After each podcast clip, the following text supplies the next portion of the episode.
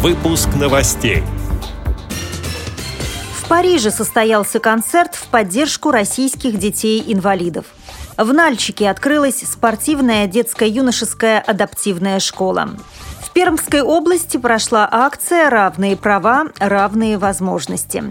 Незрячий американец пробежит марафонскую дистанцию ради внучки. Далее об этом подробнее в студии Наталья Гамаюнова. Здравствуйте. Здравствуйте.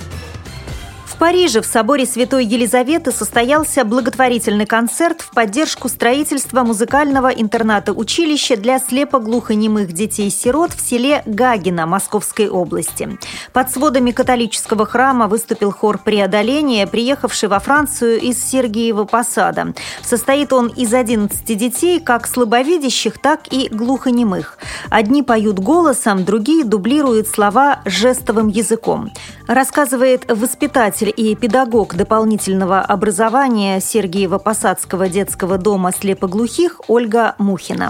В Париже мы представили народные песни, затем наша песня наших детей, которая была написана специально для ребят слепых, это «Свет Божий глаз». И в конце у нас прозвучала торжественная веселая «Зажигай», которая всех, всех подняла, всю публику, и все аплодировали уже стоя конце была задумка такая ассоциация, чтобы наши дети вместе со всеми собравшимися на сцене спели нашу же песню «Не отнимайте солнце у детей», только припев, чтобы пели на французском языке. То есть нашим детям пришлось еще во время поездки учить и слова на французском языке, хотя они у нас не владеют языком, но для них доставило это большое удовольствие, они молодцы, так быстро схватили текст, и до сих пор вот сейчас дома, находясь уже в России, поют этот текст. Благодаря организаторам Ассоциации «Шанс» и патронажу посольства Российской Федерации во Франции, юные артисты смогли не только выступить на сцене, но и познакомиться со знаменитыми архитектурными сооружениями и музеями Парижа. Дети посетили Лувр, Монмантр, собор Парижской Богоматери – также побывали в Диснейленде, где накатались на аттракционах были в замечательном музее техники. И самое главное, что пребывая в Париже, для детей не было ничего не, непонятного, потому что очень продуманная и доступная среда оказалась для наших ребят, как для глухих, так же и для слепых.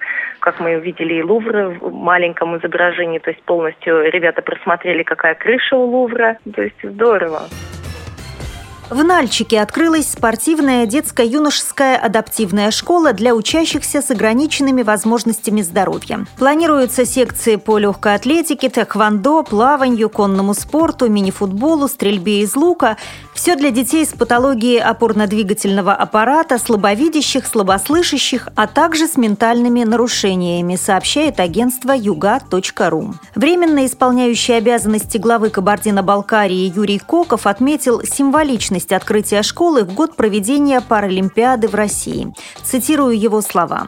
«Уверен, что воспитанники будут выступать на следующих играх. Они демонстрируют неограниченную волю к победе и к жизни». Конец цитаты.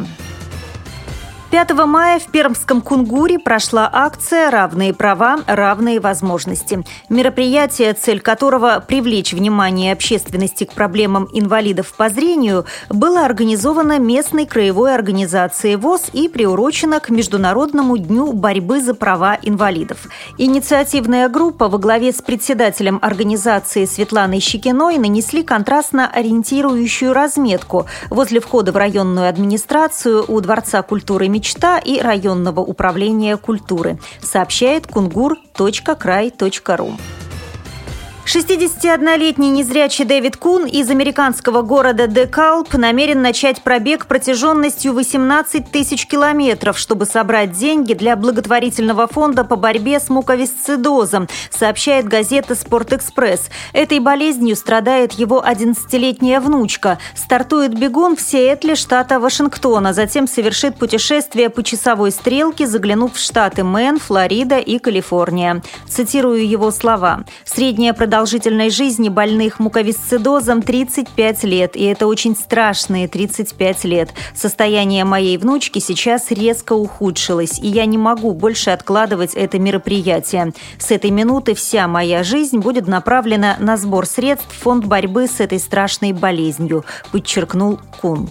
При подготовке выпуска использованы материалы информационных агентств и интернет-сайтов. Мы будем рады рассказать о новостях вашего региона. Пишите нам по адресу новости собака ру. Всего доброго и до встречи!